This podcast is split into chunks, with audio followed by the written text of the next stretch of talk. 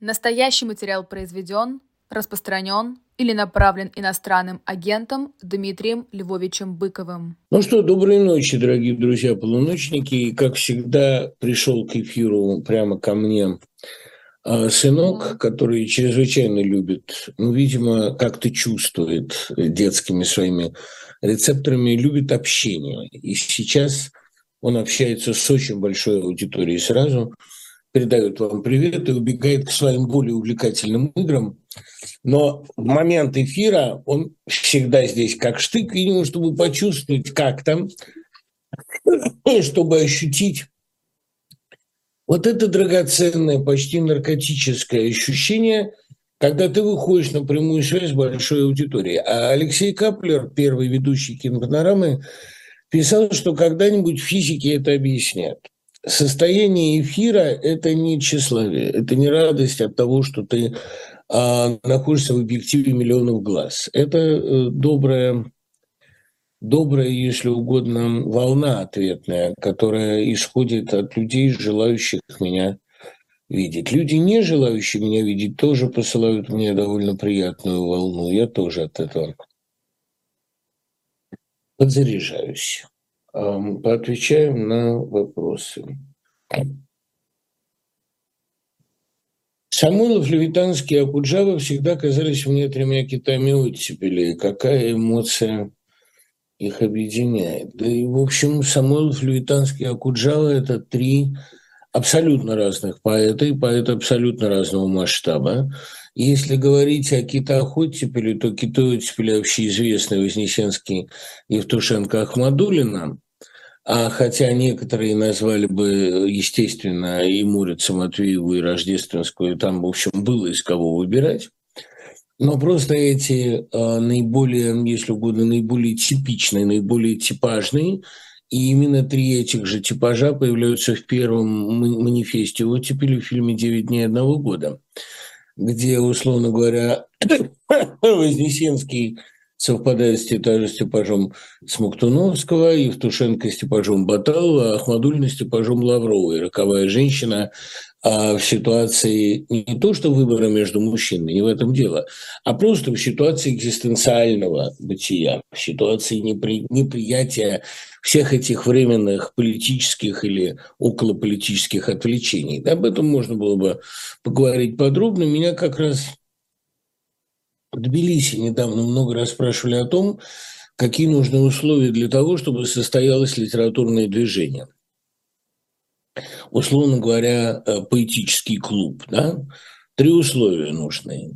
А, роковая женщина, кабак, вокруг которого это формируется, ну, в данном случае это было Химерионе, а в случае Петербурга бродячая собака, ну и определенный культ а, слова, культ литературы, который существовал и в Париже конца XIX столетия, и в Тбилиси 20-х годов, в Тифлисе, и в России десятых. Это вот те условия, из которых вырастает литературное направление. «Роковая женщина» а, как раз вот в случае Ешвили была особенно наглядна, потому что ей приписывали стихи, никто не знал, пишет ли она на самом деле. «Роковая женщина» – это женщина, которая глядит поверх голов и как бы в решающий момент говорит «все это скоро исчезнет».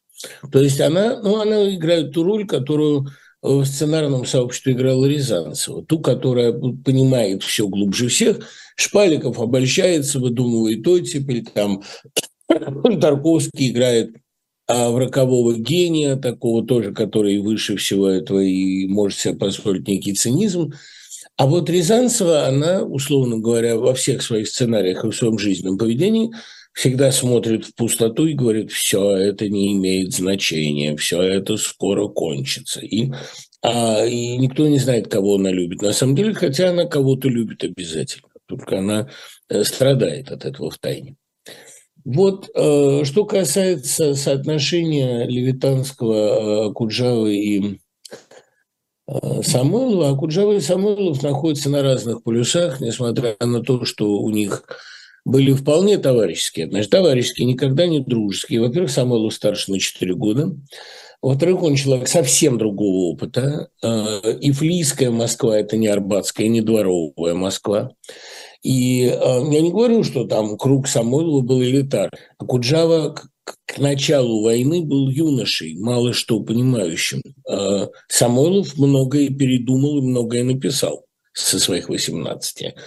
А естественно, что Самойлов глубоко прав, называя Куджаву сентименталистом, а себя романтиком. Наверное, это больше похоже на истину. А что касается Левитанского, я думаю, что Левитанский из них был наименее мыслитель, а наиболее такая птица певчая. О масштабах я сейчас говорить не буду и сравнивать по масштабам не буду никого. Но, конечно, ключевая фигура, несмотря на свое абсолютное одиночество, ну, правда, он был довольно счастлив в учениках, но по-человечески одинок абсолютно. Это Слуцкий, конечно, который а, и для идеологии оттепели, и для ам, модуса вивенди оттепели он, а, конечно, сделал, я думаю, больше модуса операнти даже. Вот то, как Слуцкий себя вел, как это описано в его знаменитом стихотворении, там «Дело не делает само, дайте мне подписать письмо». Вот эти три этапа, вплоть до полного отвращения к любой социальности, это он э, выразил ярче других. Вот э, дихтомия Самойлов-Акуджава и Самойлов-Слуцкий интересно. Я ее сегодня в лекции, лекцию у нас о Самойлове, попробую коснуться – а, понимаете, для того, чтобы быть одним из трех китов оттепели, вот я сейчас призадумался об этом глубоко, мало а, принадлежать к поколению, мало иметь военный опыт, мало уметь поставить новую проблематику и зафиксировать новое отношение к ней. Нет. Для того, чтобы быть одним из китов оттепели, нужно еще и выражать ее доминирующее настроение, вот эту смесь счастья и тревоги, какая есть в фильмах, в сценариях Шпаликова, какая есть в его стихах.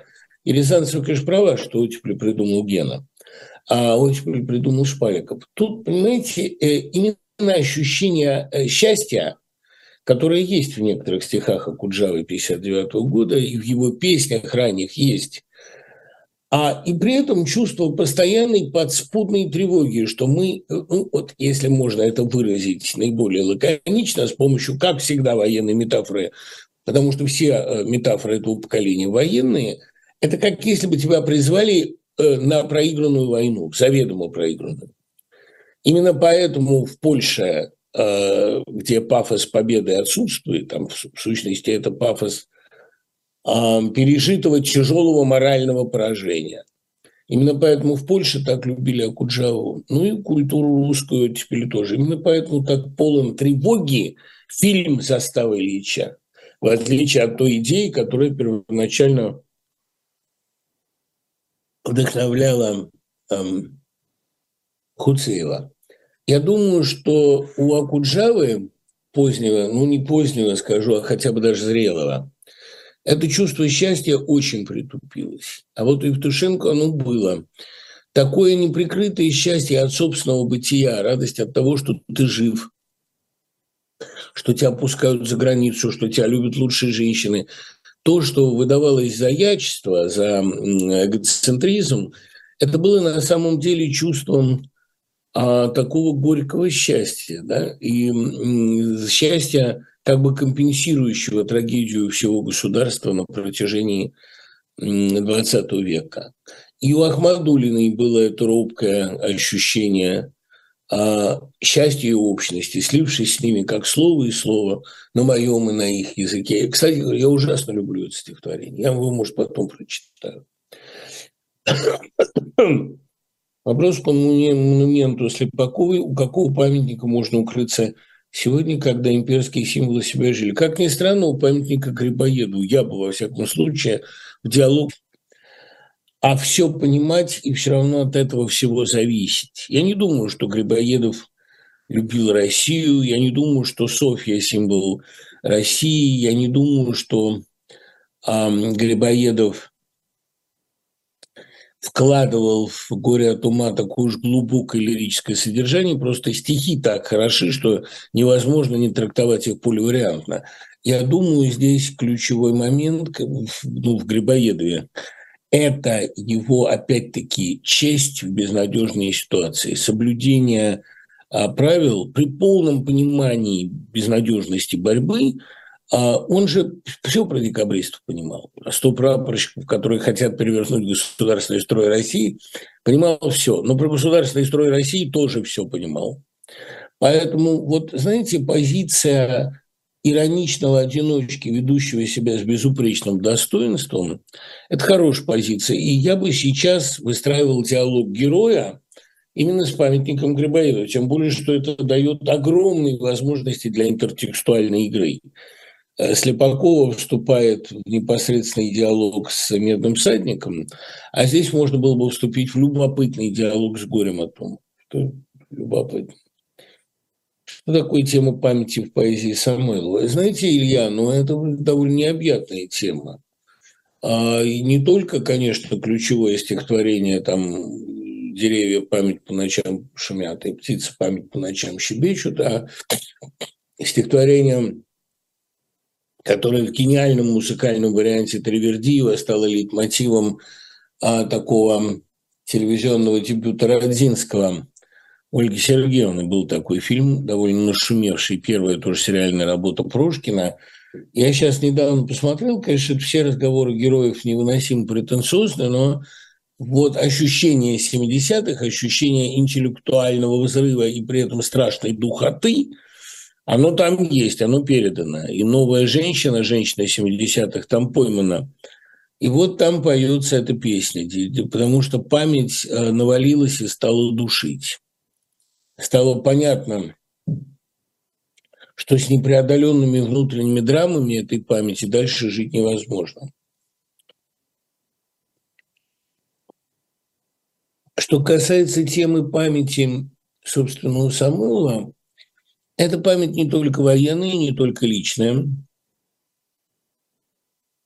Это память прежде всего историческая, начиная с Петра. И именно с эпохой Петра Самойлов напряженнее всего выяснял свои отношения. Знаете, я бы сформулировал так. Проблема памяти у Самойлова – это проблема многолетнего нерешенного конфликта, с которым приходится жить. И историческая память – это память о вечном ожоге, как, собственно, и называется ключевой роман Аксенова. Это память о незажившей ране. И в своей драме «Сухое пламя» а как раз к этой памяти и пытался Самойлов прикоснуться. Его волновала фигура Меньшикова, волновала фигура Петра, Лучшие стихи он написал об Иване и Петре. А скажем, наверное, так. Память в случае Самуила – это вечное напоминание о неразрешенном конфликте, главном русском конфликте. И этот конфликт вот именно сейчас вышел на поверхность. И, пожалуй, именно столь долго неразрешенная рана, ну, проблема преклонения перед народом, проблема исторического безволия этого народа. Эта драма вышла сегодня на поверхность и добивает империю. Именно добивает, потому что империя не будет функционировать в прежнем режиме, и вообще она будет другой. Тут, конечно, понимаете, всплывает неизбежный вопрос, вопрос очень вовремя заданный, добьет ли империю украинская война? Вот Ира пишет, и спасибо Ире за этот вопрос. Дивельт пишет, как это не горько, но победа Украины с каждым днем становится все менее вероятной. У киевской армии заканчиваются люди и материальные средства, а враг все лучше приспосабливается, имеет в своем распоряжении огромные запасы. Неудивительно, что западные дипломаты сейчас все чаще говорят о прекращении огня. Что же дальше? Неужели все зря? Они же о том, что, э, понимаете, никто из нас отсюда не вернется живым, простите за банальность. Вы умрете, я умру, значит ли это, что все было зря? Мы на войне, нечего делать, да, там, не надо мне в ответ орать истошно, Мол, мол, ты в тылу, тебя бы на войну. Я на войне и не вернусь уж точно. Это мое самоощущение, и э, война во всем же она. Просто э, горячая война выводит ее на поверхность, и люди и дома начинают уничтожаться чуть быстрее, чем уничтожаются они с точки зрения Бога. А Бог, он и так смотрит мир на быстрые перемотки. Поэтому эм, вне зависимости от исхода военных действий совершенно ясно, что все не зря. А Бородинское поражение по всем формальным признакам, оно, оно описывается именно как поражение и у Клаузевица, да, господи, у всех. Оно не означало духовного поражения, оно означало отступление,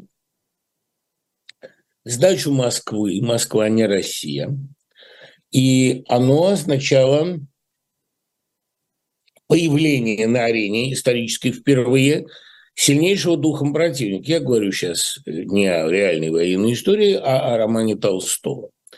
Следовательно, э, военная победа в этой ситуации вообще будет значить очень мало. Понимаете, либо вытеснить всех россиян за пределы э, украинских границ там, по образцу 91 года даже, это не будет победой в строгом смысле. Победой является сейчас позицию Украины, сопротивление Украины, готовность Украины отдать последний, иначе та ставка Украины, которую она сделала.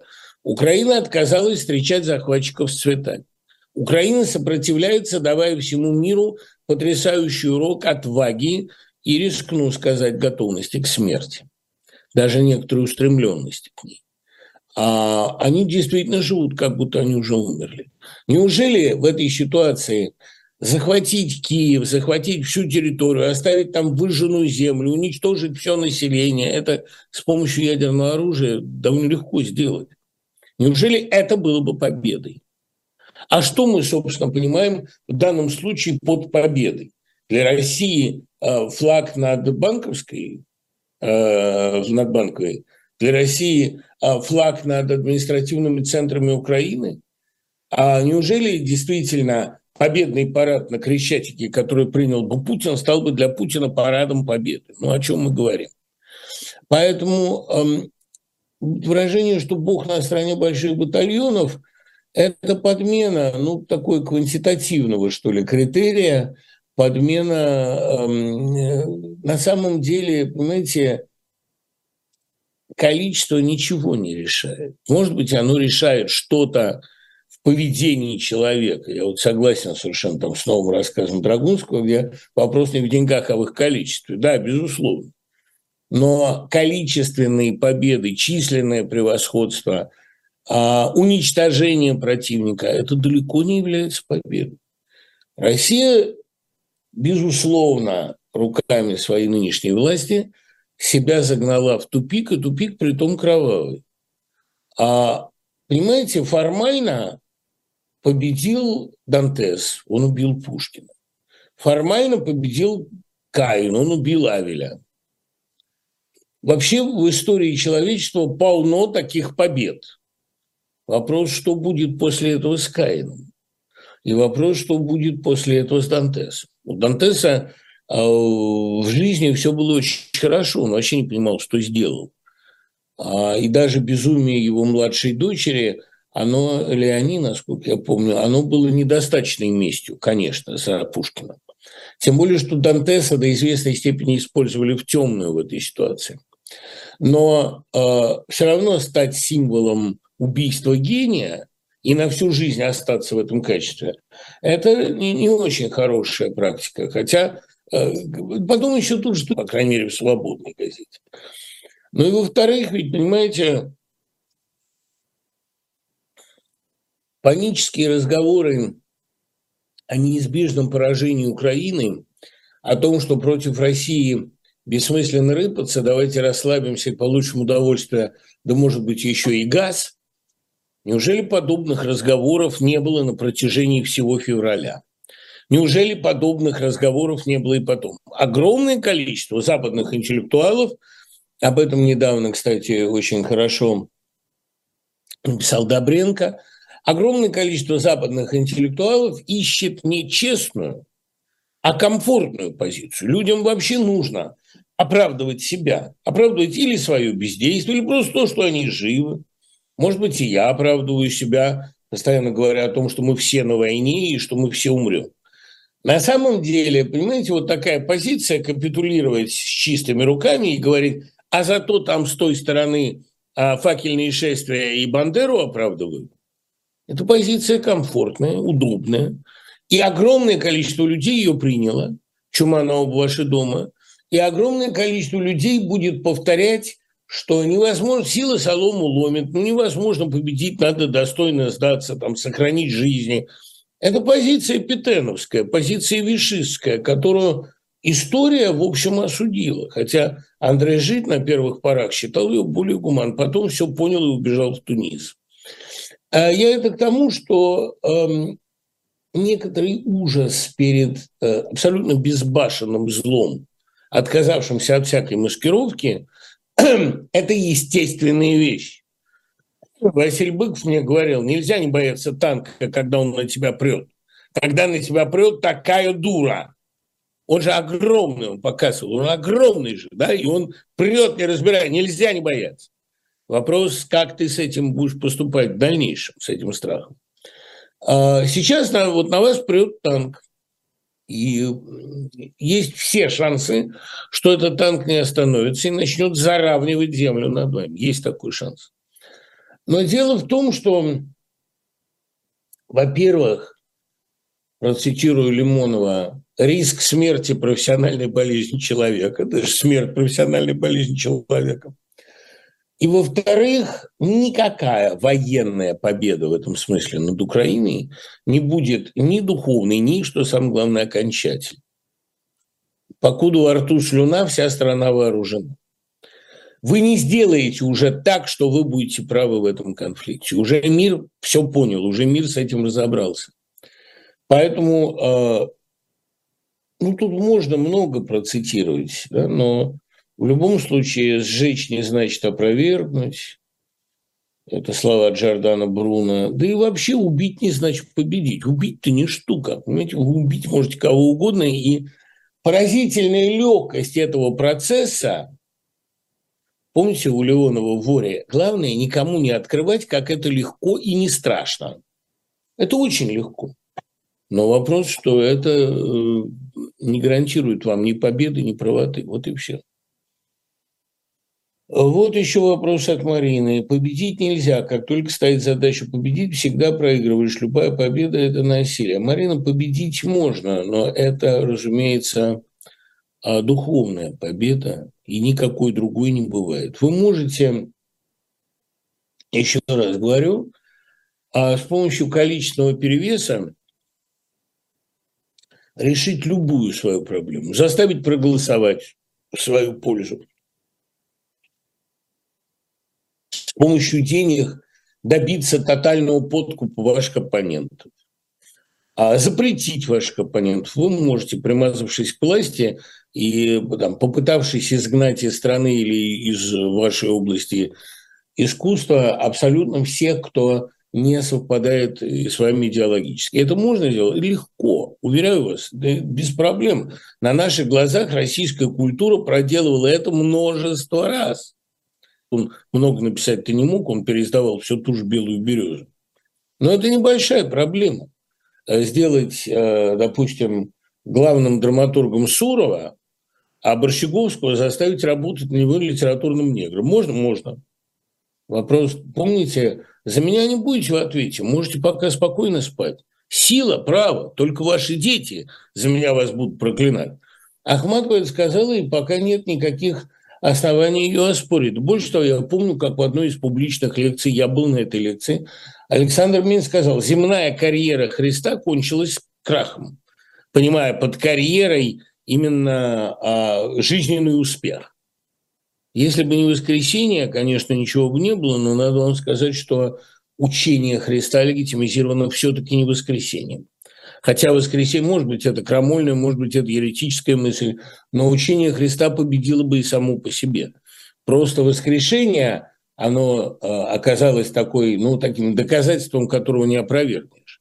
но то, что огромное количество людей увидело в этом учении свет, это же очевидно, и за этим учением пошли, и оно победило, потому что душа по природе христианка. Конечно, воскресенье – это действительно мощнейший, если угодно, если продолжать говорить на этом языке, мощнейший аргумент в продвижении учения. Но оно и без воскресения, вообще говоря, и без чуда, оно работает вполне. Есть масса людей, которые не верят. Вот Толстой, когда к нему, помните, Стасов разлетелся со словами «Христос воскресе», э, поцеловал его, конечно, в ответ, но трезво ответил «Христос не воскрес».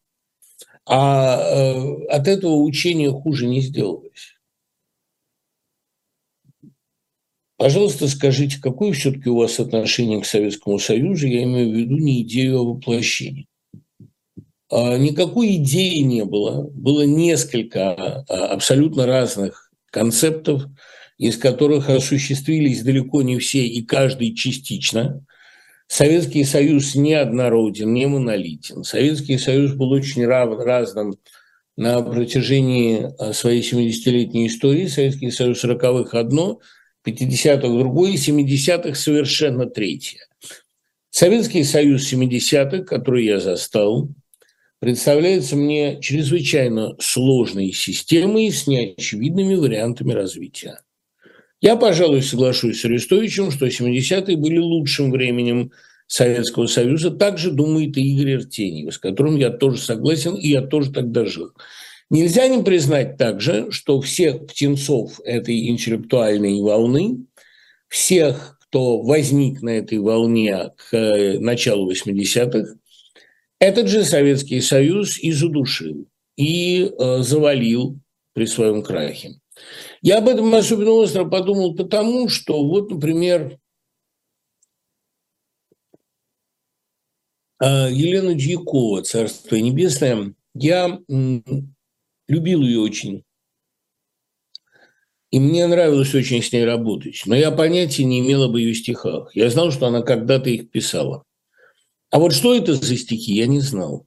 Сейчас эти стихи выложили, и они не только прекрасны сами по себе, они мне живейшим образом напомнили, а я это почти забыл, это вот под слоями памяти а, погребено, но я очень хорошо знал атмосферу э, начала 80-х. Я тогда только, мне было 13-14 лет, я только тогда начал со стихами ходить по редакциям, и меня зазывали в разные литобъединения. Ну, как Волгинская студия, например. И это было время, когда, конечно, гремела, как всегда, а, тройка лидеров.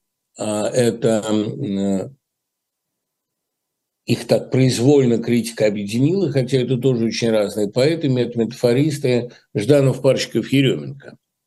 А мне из них, конечно, а Еременко был наиболее, что ли, близко и симпатичен, а Жданов казался наиболее значительным, хотя, может быть, я здесь глубоко не прав. Союза был ознаменован, ознаменован а, первым рубежным поколением. Оно совсем не было советским, но оно было умным, оно вобрало предыдущий опыт. Это были такие прежде времени состарившиеся дети – это прежде всего Денис Новиков, наиболее известный и самый взрослый в этом поколении, самый рано сформировавшийся. Дьякова, Виктор Коркия, который был старше значительно Корки, и было, он же примерно ровесник Дедурова, ему было за 30. Но вот Корки для меня, наверное, эм, самый значительный поэт этого времени, наряду с Дедуровым. Конечно, они очень разные. Дедуров, так сказать, гораздо реалистичнее, гораздо жестче, при том, что форму он владел ничуть не хуже. А Коркия – это такой э, невероятный гротеск, и при этом замечательная игра с советскими штампами, с интеллектуальными клише – ну, вот всякие там в подземный переход идет невеста, она мурлычет песенку протеста. Для меня его поэма «Свободное время» и поэма «40 сороков» – это такие главные явления того времени. «40 сороков» я помню хорошо, как Андрей Мальгин много тогда сделал для публикации и популяризации этой поэмы. Эпштейн включил ее в сборник «Зеркала», первый перестроечный сборник. Да много было тогда сильных поэтов. Это и Катя Капович, которая сейчас работает ничуть не хуже, но тогда это была ошеломляющая новизна. Это молодая Горбовская, кстати говоря, довольно смешную пародию, на которую а, написала э, очень дружескую, так сказать, стилизацию, написала Дьякова. А, ну, там много было людей, как бы ни складывались там сегодня мои отношения с Андреем Черновым. Андрей Чернов тогда был значительным явлением а как бы он опять-таки не эволюционировал потом. А, но было и много людей, которые не напечатались и остались погребены. Ну, скажем, в семинаре прозаическом Владимира Маканина это Елена Симашко, чьи рассказы тех, тех времен мне представляются гениальными попросту. А напечатаны из них, по-моему, два обстоятельства в сборнике студентов Литинститута и Михаил Третий, который я напечатал в столице. Вот тогда же я с Симашкой познакомился, мы один раз виделись. До сих пор мне приходит сообщение, что где-то лежит ее архив. Я был бы счастлив это издать немедленно. Я думаю, что серьезная хрестоматия начала 80-х была бы сегодня очень уместна. В этом контексте совсем иначе зазвучал бы и ранний Иртеньев, и ранее Искренко. Я думаю, что книга «Личное дело», которая так объединила более-менее поэтов э, этого типа, этого склада, она не полна. А, безусловно, э, ну, я думаю, что Цветков, Гондлевский, э, ну, наверное,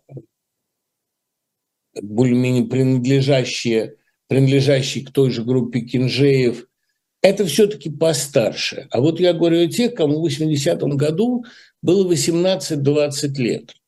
Кстати говоря, к этому же поколению принадлежит и Щербаков, который тоже а, ярчайшие свои дебютные вещи написал в 82-83. Конечно, это было ослепительно, но это было ослепительно на фоне других явлений этого же ряда.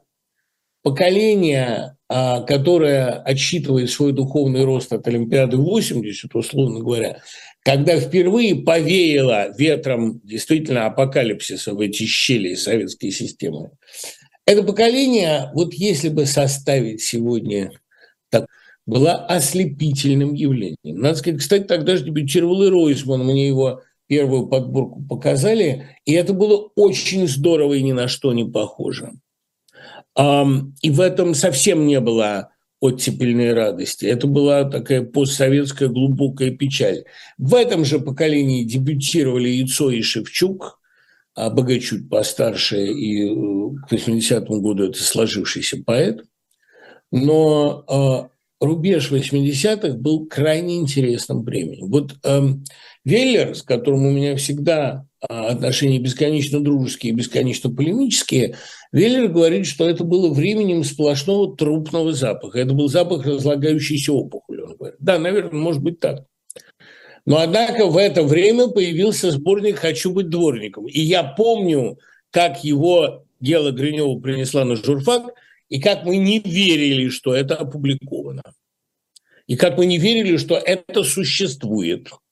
И однако вот – а, наверное, для Веллера это было депрессивное время. Да и, в общем, оно и для меня было не пряник. Жизнь в Советском Союзе, она не была вообще особенно легкой для людей с моими взглядами и моей внешностью. Но, тем не менее, это было все-таки время гораздо лучше, перспективнее, увлекательнее, чем нынешнее, которое не объявляет нам, не предлагает нам никаких вариантов развития. Невероятно, но факт. Нам снова угрожают немецкими танками «Леопард», на борту которых кресты, и вновь собираются воевать на земле Украины руками последующих Гитлера, руками бандеровцев, заявил Путин в Сталинграде. Нам есть чем ответить, и применением бронетехники дело не закончится. Ну, не знаю, не закончится или он имел в виду не ограничится, но, по всей вероятности, речь идет о переводе конфликта скажем так, на следующую ступень эскалации. Вопрос задан прямо. Что будет, если на Украине придется применять тактическое ядерное оружие?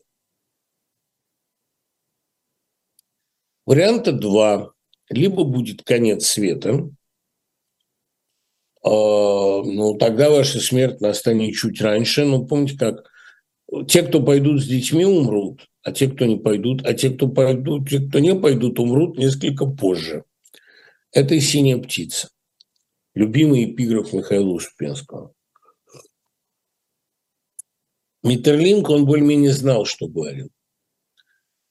А если эм, действительно сложится формат «все человечество против России», но Россия первой нарушит все запреты, все значит, какие-то договоренности и от конвенции, и первый решит бабахнуть, но я думаю, тогда реакция всего мира может оказаться консолидированной и решающей. Хочу ли я этого? Совсем не хочу. А может ли в этом случае Россия уничтожить мир? Да запросто, как уже было сказано. Готова ли она к этому, не знаю. Но э, ритуальные эти угрозы, они звучат. И я, пожалуй, солидарен с одним, не буду уж его называть, чтобы не навлечь на него новые громы. А, наверное, я солидарен с одним из ведущих критиков поколения 62 года. Мощный хинт, мощный намек. Так называется одна из его книг а, который, правда, открытый под своим именем написал, чтобы адекватно оценивать современную ситуацию, надо употреблять не «если», а «когда». Верите ли вы в адекватную иллюстрацию? Сомневаюсь в том, чтобы чиновники в райцентрах отдали места представителям России будущего. Они будут продолжать путинизм. Нет, они продолжать путинизм не будут по понятным причинам. Ну, просто потому, что путинизм – это не практика, это не набор идеологем, а путинизм – это эпоха, когда во главе страны стоит Путин и его клан, не более того. Как только этот клан будет перемещен, начнется что-то другое с другим измом. Но если говорить серьезно, ну, это персоналистский режим, то есть что я пытаюсь сказать. Но если говорить о таких о малоприятных вещах, как иллюстрация, Видите ли, я думаю, что это неизбежно, но это не должна быть децимация, это не, не должно быть уничтожение а, там, репутационное или физическое, боже упаси, особенно рьяных слуг режима. Нам просто нужен политический процесс, масштабный. Как было с Нюрнбергом? У нас же есть уже опыт замечательный, у человечества есть замечательный опыт. Те, кто служил этому режиму, оправдывал его преступления, пропагандировал его идеи, должны выбрать другую э, работу. Когда степень их вины будет документально установлена, они должны быть наказаны. А те, кто тихо терпел, ну, какая же для них иллюстрация? Тут подавляющее большинство выживших тихо терпят. И я думаю, что самоубийство Боровского, Тадеуша, автора «Прощания с Марией у нас в Аушвице», оно, я думаю, было детерминировано его чрезвычайно жестким подходом. Все выжившие виноваты, всякие выжившие коллаборанты. Ибо с точки зрения дьявола я господень коллаборант, всякий раз под новые правила, нацепляющий новый бант. Вот грех себя не процитировать, хотя я не очень это люблю. А я думаю, что коллаборанты все, так или иначе, все, кто здесь жил – а э, вот иллюстрация агитаторов, тех, кто прямо призывал к убийствам, расправам над пленными, к военным преступлениям, это, ну, вот это нормальная вещь. Тут надо будет разбираться по закону. Хочу сразу сказать, что для страны такой судебный процесс – это еще необходимая школа юридической грамотности. Почему бы и нет? Мрак и отчаяние в России, репрессии в Иране, война в Украине, неопределенность в Европе. Кажется, что зло окончательно восторжествовало. Если мы действительно в дарах смерти, то только в первой половине. Что вам сказать? А, у меня в книжке о Зеленском подробно довольно изложен люциферический миф. Я действительно полагаю, совершенно серьезно, что человечество отдано в управление дьяволом. И он не раз называется князем мира сего. Какой момент оно ему отдано? Помните, Люцифер выпросил себе, ну, Мефистофель, выпросил себе Фауста. Но я думаю, что это метафора человечества. В какой-то момент Бог решил отдать человечеству в управление сатане и посмотреть, что будет. Сатана – это один из, собственно, любимых соратников области мира, где мы с вами живем. Сатана, он находится в своего рода почетной ссылке. Он э, руководит зоной. И в этой зоне, ну, собственно, в которую превращена Земля, в этой зоне у него э, три главных занятия. Разведывать, шпионить, доносить о состоянии Земли. Ну, как у Воланда, да, такой посланник. Ну, так, в общем, у милосердия иногда стучится в их сердца. Да? Карать, причем карать самых безнадежных, которыми брезгует Господь. И покровительствовать умельцам, мастерам, тем, кто в этой зоне умеет там делать шахматы из хлебного мякиша, или ракеты из ничего, или спирт из ягеля. Это э, Земля – это такое место ссылки. Тут, э, собственно, Адам и Ева нам это показывают довольно наглядно. Их изгнали из рая. Земля – это место изгнанных из рая. Это отдано в управление тому самому искусителю. И это было так изначально. Но потом, видимо, что-то пошло не так, и исправлять эту ситуацию на землю был послан Сын Божий, который и должен в какой-то момент или остановить сатану, или перенаправить сатану. Мы на это сейчас смотрим. Потому что, понимаете, какая вещь? Человечество, конечно, Христа распяло, но остановить его оно не смогло. И больше того, оно, в конце концов, перешло под его знамена. Вот та, та сцена, та историческая мистерия, которую мы наблюдаем сейчас, это вот то самое. Есть ли кому остановить сатану? А в Евангелии это делает Сын Божий, а в случае Прометея Геракл, тоже Сын Божий, кстати, сын Зевса – Видимо, в какой-то момент вот эту ситуацию, когда сильнейший из титанов понес людям огонь, а понес он его уж, конечно, не для того, чтобы они получили горячую пищу, а для того, чтобы сделать из людей свою армию против богов. А вот эту ситуацию должен исправлять Сын Божий. Вот он должен сейчас, а, не знаю, что сделать с сатаной, но с миром он должен сделать вот это то, что вы говорите, что зло торжествует, зло на земле торжествует всегда. Земля так устроена. Это сфера влияния зла. Просто иногда это зло забывается, и тогда происходит потоп, а потом происходит Содом и Гамора. Ну, в общем, с некоторыми уж очень опасными злодеями Господь все-таки разбирается, иногда лично. И вот ваш вопрос, действительно ли мы живем в первой части «Даров смерти», где Министерство магии давно переметнулось, мы живем там всегда. Битва за Хогвартс – это тоже, казалось бы, перманентное явление, оно происходит все время, но сегодня у нас историческое обострение. Вот сейчас мы живем в битве за Хогвартс напрямую. В чем для вас феномен воспитания ребенка? Воспитание это или ребенок растет независимо от родительских увещеваний примеров? Каково процентное, по вашему соотношению, становления человека о влиянии семьи, искусства, личные впечатления? Ну, если бы у меня был ответ на этот вопрос, я был бы пистолотцем. Но я э, помню очень хорошо, результат скандинавского исследования, когда наблюдали за судьбой усыновляемых генами благополучными, ну, которые попали там а в те дом по стечению обстоятельств, или потому что осиротели, или потому что родители а, в какой-то момент там, потеряли их и так далее. Ну, в общем, дети из благополучной среды, это послевоенная же история, многие дети осиротели. Попадая в среду неблагополучную, становились э, людьми все равно нормальными, причем вдвое чаще, чем наоборот, чем люди из среды неблагополучной исправлялись в хороших семьях.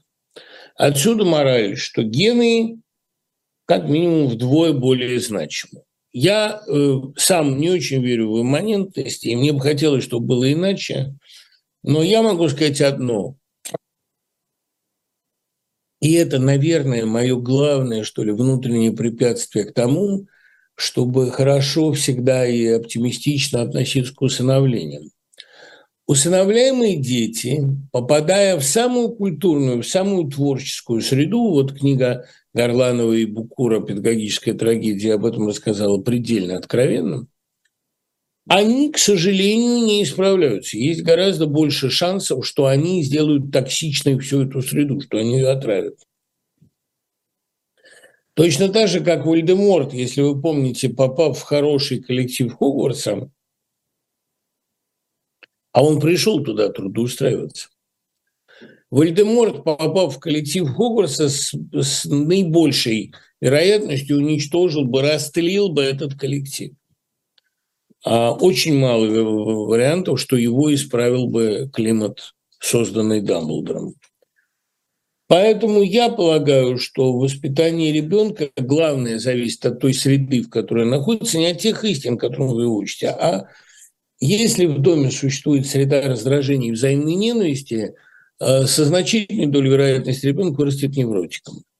Если в доме существуют отношения любви, понимания, Тут даже тут терпение не помогает, любовь. Только вот любовь – это единственная смазка, которая помогает как-то этим трущимся частям удержаться в рабочем состоянии. Если есть любовь, ребенок будет здоровым. Я вырос в семье, где все было очень трудно а, с матерью и родителями матери. Естественно, между ими и между ней возникали какие-то трения, в том числе по вопросу моего воспитания. Но атмосфера этой семьи была любовь огромная и взаимная зависимость. И все друг друга очень любили и боялись потерять. И поэтому, может быть, из меня выросло что-то путное. По крайней мере, я, как правило, э, делаю точный нравственный выбор. Вот э, думаю, что кроме кроме хороших отношений в семье, ничто ребенка не воспитывает.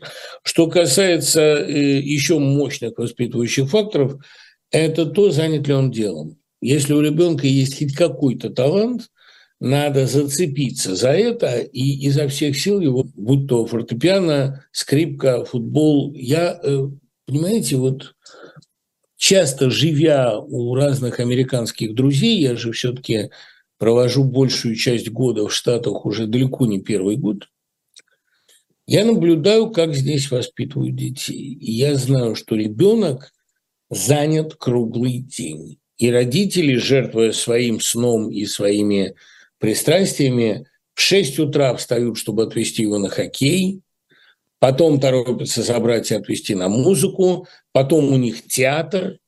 В общем, если не пробовать не подходить с самых разных сторон, уверяю вас, э, ничего толком не получится.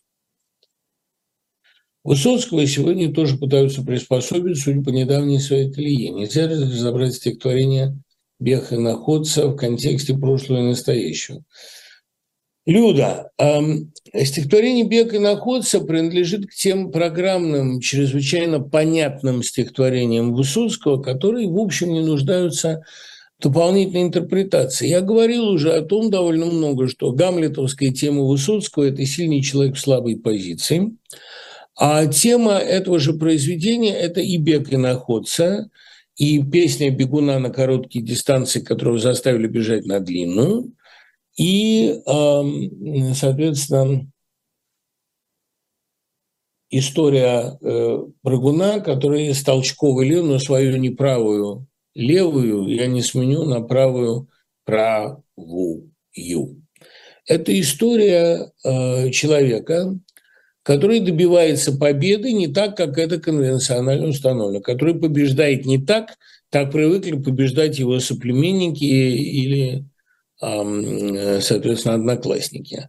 Я скачу, но я скачу иначе, да, действительно. Бег и находца, он все равно приходит первым, да, как что со мной, что делаю, как смею, потакаю своему врагу. Я собою просто не владею, я прийти не первым не могу. Тут довольно глубокая трагедия в том смысле, что Высоцкий, приходя первым во всем, что он делает, он способствует же, как ни странно, и укреплению, и популяризации этой системы. Система только этого не поняла сначала, но сейчас и потом, после смерти, она, конечно, немедленно попыталась его присвоить и книжку ему выпустила, и пластинки ему стала печатать. Не перестройка это сделала, это до перестройки началось. Система, по большому счету, не переродившись, попыталась присвоить сначала военные песни Высоцкого, потом сатирические песни Высоцкого, потом стала уже подбираться и к философским его сочинениям. А Высоцкий, разумеется, бежит не так. Высоцкий очень резко выделяется, и это видно из контекста своих современников, своих коллег по Таганке, которые его недолюбливали, о чем Демидова рассказала с предельной искренностью. Он действительно торчал как пень на лобном месте, если цитировать а, замечательную строчку Корки он был абсолютным иноходцем по всем советским критериям. Он был вызывающе, не может не быть одиночкой. Поэтому вот бег иноходца – это та проблема, что реализуя собственные цели и стратегии, ты все равно работаешь на жакея, на того, кому ты принадлежишь. А, ну, это примерно как а, Ландау или там, или Сахаров, занимаясь своей прекрасной физикой, дали государству самое смертоносное оружие – это, да, такая проблема советского иноходчества. Пока вы находитесь в рамках советской системы, вы работаете на нее, чем бы вы ни занимались. Она все равно может гордиться вашими достижениями. Она и диссидентами попыталась гордиться. И для этого были некие основания, потому что если такой талантливый протест возникал в этой системе, значит, и сама система была не до конца бездарна. Это любопытный, кстати, изгиб мысли, об этом можно поговорить серьезно. Но главная проблема Высоцкого и находца была в том, что как бы плохо, как бы трудно ему ни было на Таганке, как бы он не мечтал уйти с Таганки, а такие мечты появлялись у всех таганских премьеров по достижении определенного возраста, а он работал в конечном итоге на славу и успех Таганки. Другое дело, что Любимов это трезво понимал, поэтому не спешил с ним расставаться. На озере Онега нарисован огромный голубь мира. Поздравляю, это замечательное проявление. Еще один намек на то, что в России будет и замечательное искусство, и замечательные люди. Не найдется ли у вас точных слов для любимых родственников с промытым мозгом? Я в панике. Как моя любимая мама, женщина не глупая, может рьяно и с упоением восхвалять, восхвалять Путина и его деяния, как открыть ей глаза на реальность. Иногда я начинаю думать, может, я тоже людоедка. Ведь яблоко от яблоньки. А может, наоборот, я ошибаюсь, гоню от себя эти мысли, но крайне тяжело быть в оппозиции к самому близкому человеку ком в горле. Ну, знаете, а некоторые вот так родину понимают, им тяжело быть в оппозиции к родине, поэтому, наверное, правильно я всегда говорил, что не надо к родине слишком сильно а, прикипать, да, так сказать, приближаться на расстоянии выстрела. Что касается матери, которая думает иначе. А, знаете, а, Люба, если бы вы вот задались всерьез вопросом, где пролегает эта граница между людьми, которые поддерживают пропаганду и верят пропаганде, и людьми, которые не верят. Вы бы обнаружили довольно неожиданную вещь. Вот у меня в новой книжке есть такое стихотворение «Майдан независтливости». Тут дело не в независимости, а именно в независтливости. Всю жизнь травили меня гурьбой, шушуткой за спиной, не те, кому нравится быть собой, а те, кто хотел бы мною. А вот где пролегает эта граница. Я не хочу про вашу маму ничего худого говорить, но таковы в России, к сожалению, а, очень многие. Это люди,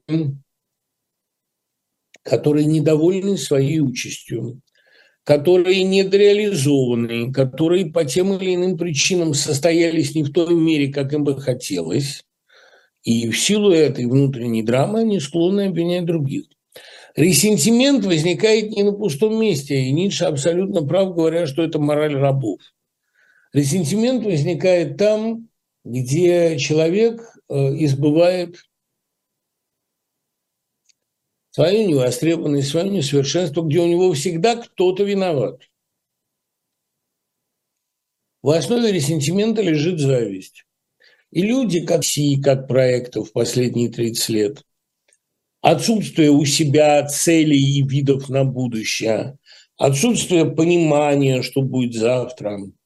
Ну, э, в любом случае, вымещение на соседей своих проблем это явление ресентимента. Одобрение такой тактики – это свидетельство глубокого внутреннего неблагополучия. Ну вот и все. И всегда ли человек в этом виноват? Нет, не всегда. Виновата ли мама, что она так думает? Нет, не виновата.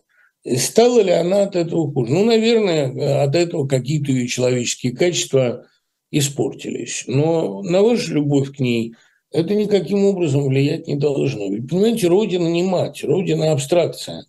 А мать – конкретный человек, и с ней надо э, как-то вести себя соответственно. У меня никогда не было, слава богу, той ситуации, когда мы с, мы с матерью смотрели бы на вещи а, по-разному. И она меня и как бы старалась воспитать недоверчивым государственным, а, так сказать, лозунгам и формам государственного вранья, критически мыслящим в любом случае. Это не при том, что дома слушали исправно все голоса, ну, есть обычай на Руси ночью слушать BBC. Это было дежурным развлечением и большой отдушиной. Но я не очень представляю, что бы я стал делать, если бы у нас с матерью возникли диаметрально противоположные взгляды. Наверное, мы бы ссорились, мы бы ругались. Но это бы не составляло меня хуже к ней относиться. Ну, наверное, так. Да и ее ко мне тем более. Надо просто помнить, что мы, а, что мы друг для друга единственные. Прочитал по вашей наводке большую книгу «Перемен Слоповского». Понравилось, напомнила свечку Золотухи. Да, похоже. И Золотуха, и Слоповский были, кстати, похожи и дружили, потому что оба же были сценаристами. И оба работали очень часто и охотно в манере такого кинематографического письма. Только я помню, я прочел «Свечку», а, позвонив Золотухе, значит, с выражениями восторга. Я говорю, Валер, но ведь ужас. Теперь же после этого романа твоих сценариев никто не будет помнить. Ведь эта книга заслонила все, что ты сделал, да, это гениальное произведение, ну, может быть, избыточное, как мне кажется, может быть, я бы что-то там убрал, сократил, переменил, но это великая книга. И после этого ни твоего мусульманина, ни твоего Макарова, ни даже твой великий неосуществленный великий поход за освобождение Индии, сценарий, который я обожал, цитатами из которых я разговаривал. Валера, ведь это все в тени твоей свечки, прости за выражение, оно погребено. На что он сказал, ну ничего, в конце концов, это чаще всего это была паденщина. Но действительно, когда мы говорим сегодня о Золотухе, мы в первую очередь вспоминаем его а, великую прозу. И, кстати, я кощунственно думаю иногда, хорошо, что он не дошел, потому что война-то сейчас идет в его родных местах. А Донбасс охвачен этой войной, как-то предчувствием этой войны были продиктованы и его повести о детстве, и его депрессия в последние годы. Я думаю, что и болезнь его была вызвана этим. Он э, как раз, вот «Золотуха», он взял от кинематографа все самое лучшее. Динамику, сюжетную логику, сильную фаблу но при этом смог это превратить в литературу. Вот у Слоповского примерно то же самое. Он в большой книге «Перемен» наглядно и даже несколько издевательски показал, как с помощью сериальных приемов, абсолютно сериальных, можно писать замечательную прозу, большую прозу. Это, мне кажется, очень удачная книга, большая книга «Перемен». Как вы относитесь к творчеству Владимира Маканина, в частности, «Андеграунд» или «Герой нашего времени»? Я не очень люблю «Андеграунд», хотя это выдающийся роман, очень значительная книга, но написал точнее. «Сюр в пролетарском районе», отчасти «Лаз», эм, отчасти букву «А», в огромной степени э, ранние рассказы, ну, там, э, Ключерев и Алимушкин, пустое место, потрясающий рассказ. Он очень хорошо чувствовал подсознание советское. Ну, кто-то назовет сразу, где сходилось небо с холмами, которое Веллер вообще ставит выше всей прозы 70-х. Это очень значительная, значительная повесть, очень серьезная. Но не только. Маканин а, для меня – это писатель такого занозистого стиля – а такого экзистенциального беспокойства. Вот тут правильно есть вопрос, что там вы пишете, что а, у советского человека не было тени, не было души, она была ампутирована. А как же вот мистика советской прозе? У советского человека, в отличие от человека постсоветского, на этом месте еще был шрам, и в этом месте еще болело, а не только чесалось. Вот герои Слоповского в таких ситуациях, они истерически хохочут, ну, когда им что-то напоминает о душе. Истерически хохочут, как Даша вот это при первой попытке секса с режиссером. А другие люди в этой ситуации, они рыдали у Шукшина, например, ну, как вот этот э, герой рассказа «Верую» после пьянки с попом. У них на месте души ампутированные, забитые, там, как угодно, деклассированные, если угодно. У них на этом месте еще болело. И поэтому для меня именно проза 70-х – это рубеж, за которым началось необратимо. Маканин – последний писатель, у которого в прозе соднило еще вот на этом месте, где должна быть душа. Или, как правильно сказал тот же Иртеньев, где шестидесятники плакали, мы смеемся. Наверное, это. Нельзя ли лекцию о творчестве Владимира Орлова с попыткой другого его прочтения? Знаете, ну, другого прочтения не обещаю, но появление прозы Орлова, прежде всего аптекаря, потому что Альтис Данилов был первой пробой, аптекарь и Шеврикук, а вот вся магическая трилогия, это было э, явление, конечно, очень важным. И хотя, вот я помню, когда э, Елизавета Михайловна Пульхритудова, у нас преподававшая литературу, сказала, э, введение в Липец, сказала, многие называют сегодня Орлова Булгаков для бедных. Это снобская точка зрения, не становитесь на нее. А Пульхритудова, она же была человек, имевший самое живое отношение к текущему лид-процессу. Она была очень правильно в этом лид-процессе ориентирована и также ориентировала нас. И таких людей, там, Богомолова, впоследствии Ликманова, привечал Засурский. А это люди, которые понимали литературное качество и ненавидели конъюнктуру. Я помню, я делал доклад у Пульхаритудова о жанре романа в стихах, меня всегда интересовал эпос.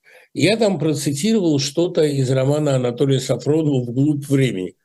Она посмотрела на меня огромными своими глазами за огромными стеклами очков и в восхищении выдохнула «Вы это прочли!» А, я это прочел. Нас правильно воспитывали на журфаке.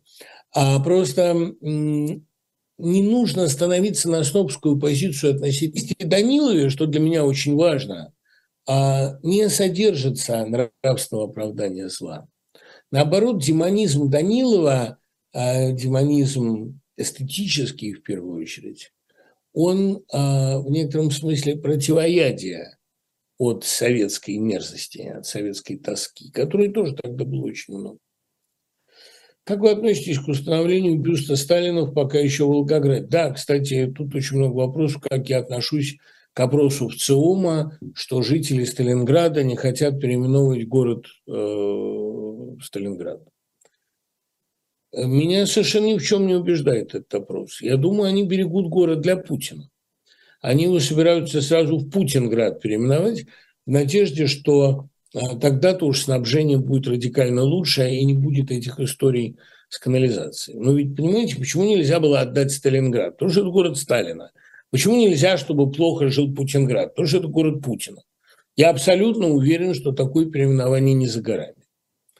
А насчет отношения к Сталину, меня оно тоже, понимаете, не убеждает ни в чем. Мне кажется, что люди, которые до сих пор выясняют отношения со Сталиным, отношения там положительные или отрицательные, они чего-то очень важного не понимают. Тут нет предмета для дискуссии. Это не предмет для дискуссии. Это однозначный вопрос. О чем тут говорить? Человек, который надорвал силы всей страны и погубил собственный проект, и э, истребил лучше, кто в этой стране был, и навсегда, если, ну, по крайней мере, я думаю, на ближайшее историческое время отождествил свое правление именно с этой новой формой опричнины, прогрессивной, как ему казалось, такой человек не является предметом для дискуссий. Давайте еще действительно обсудим, хорошо ли воровать серебряные ложки. Нет, это нехорошо. Есть абсолютно однозначные вещи. Вообще разговоры о том, что не все так однозначно, это разговоры антихристианские. Да будет ваши слова «да», когда «да» и «нет», когда «нет». Не вижу ни малейших причин усложнять искусственно эту парадигму и видеть какую-то неоднозначность в массовых убийцах. А также интересно ваше мнение по уже установленным памятникам Чингисхану в Калмыкии и Шубедою в Туве. Мое отношение к любым памятникам абсолютно однозначно. Они необходимы, чтобы помнить, в каком состоянии было общество. Это же памятник не герою, это памятник обществу в определенном его состоянии. А, да, поставили. Поставили Чингисхану, поставили СУБД. Вот в этот момент общество нуждалось в такой монументальной пропаганде. Ну и спасибо. Согласны ли вы, что государство требует жесткого воспитания народом? Ну, это, скажем так, процесс обоюдный. И государство, и народ воспитывают друг друга, надо только помнить, что они не одно и то же, и что даже война их не объединяет. Что народ и государство – это никогда не синонимы. Власть и народ, они находятся в оппозиции по понятным причинам. И народ для власти опасен, и власть для народа опасна. Это отношение Кобра и Факира. Если Факир все время играет военные марши, Кобра все время марширует, а иногда кусает. Думаю, что это не лучший способ воспитания. Но то, что государство и народ находятся в отношениях оппозиционных, в отношениях некоторой, даже если угодно, идеологической, онтологической несовместимости, по-моему, очевидно, правительство живет на другой планете сынок. А русско-украинская война, нет, герои есть. Другое дело, что это герои навязанные, сформированные, да, чаще всего сделанные из антигероев. А подлинные герои будут, конечно, и они будут говорить. Вот, кстати, одним из героев этой войны, кажется мне, Илья Яшин. Другим Владимир Карамурза. И Алексей Навальный, безусловно, герой. Альтис Данилов, Владимир Орлова. Можно ли сказать, что в названии содержится намек на ад? Альтис Данилов, ад. Это интересная, конечно, аббревиатура. Вообще попытки вскрывать смысл текста с помощью аббревиатуры названия не на «вы», но, скажем, Лосеву принадлежит замечательная догадка, что герой поэмы без героя – ПБГ, то есть Петербург. А, остроумно, по крайней мере, очень. Но думаю, что сам он серьезно к этому не относился. А ад в альтисте Данилове, я думаю, абсолютная случайность. Тем более, что описанная там Маринорощинская, Останкинская Москва совсем не ад. Это скорее такой рай позднезастойный, в котором резвятся на равных правах демонические и райские сущности. Вот эта демоническая женщина, как бишь Василиса, или как ее там звали, Алевтина, которую он влюблен. Мне кажется, что это как раз не ад, а на фоне нынешней Москвы, да, почти рай. Знаете, вот меня все время там спрашивают, ностальгирую ли я по Москве. Во-первых, я солидарен с Ликмановым, что мне как-то воспоминания о Петербурге мучительнее, потому что я больше его любил. И люблю, и буду любить больше, и буду бывать в нем чаще, увидите. А что касается ностальгии, то ведь, понимаете, та Москва, которую я запомнил, та Москва 80-85 э, годов, в которой я рос, открывал для себя великие новые возможности, становился постепенно э, собой. Москва вот юношество, Москва первых свиданий, Москва первого секса и первых стиховых сборищ, вот та Москва для меня навеки осталась самой любимой. Это было время такой бесконечной теплой осени. Больше всего я любил ходить на городские олимпиады по литературе, по языку, потому что там я попадал в свою среду. И мои друзья, которые там были, мы все были знакомы. И в Совете ровесников это были те же люди. Вся тогдашняя московская интеллектуальная и пишущая молодежь ходила в кинотеатр повторного фильма, встречалась в иллюзионе, виделась более или менее на тех же поэтических вечерах, запоминала одни и те же знаковые события. Ну, в общем, это была Москва другая, Москва, а, где были свои сакральные фигуры, свои эзотерические кружки. Больше всего она похожа на фильм Валерия Тодоровского «Гипноз», где, правда, он взял главным фоном снегопад – ну, потому что он воспитан на поэме Самойлова «Снегопад». Это его любимое произведение. Ее цитируют в «Любви», а девочка ее читает там «Переночую на вокзале», а можно к вам сказала «да». Вот э, это для э, Тодоровского и для меня э, такая вечная осень-зима с таинственными персонажами вроде Райкова или Мамлеева, вот это такая Москва тогдашняя. По той Москве я ностальгирую, она была волшебной. Очень душной, очень герметичной, но мистической. Там случались мистические вещи, как в Петербурге Серебряного века. Особенно по постоянному чувству загнанности, которое она внушала всем, даже самым лояльным своим гражданам.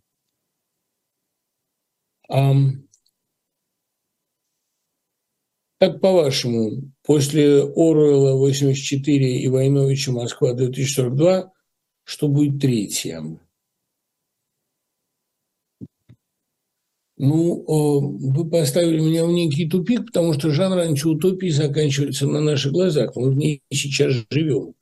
Еще в 86-м Владимир Новиков сказал, что на, э, ну, тогда только что появился невозвращенец Кабакова, и это был 87-й, по-моему, чуть позже.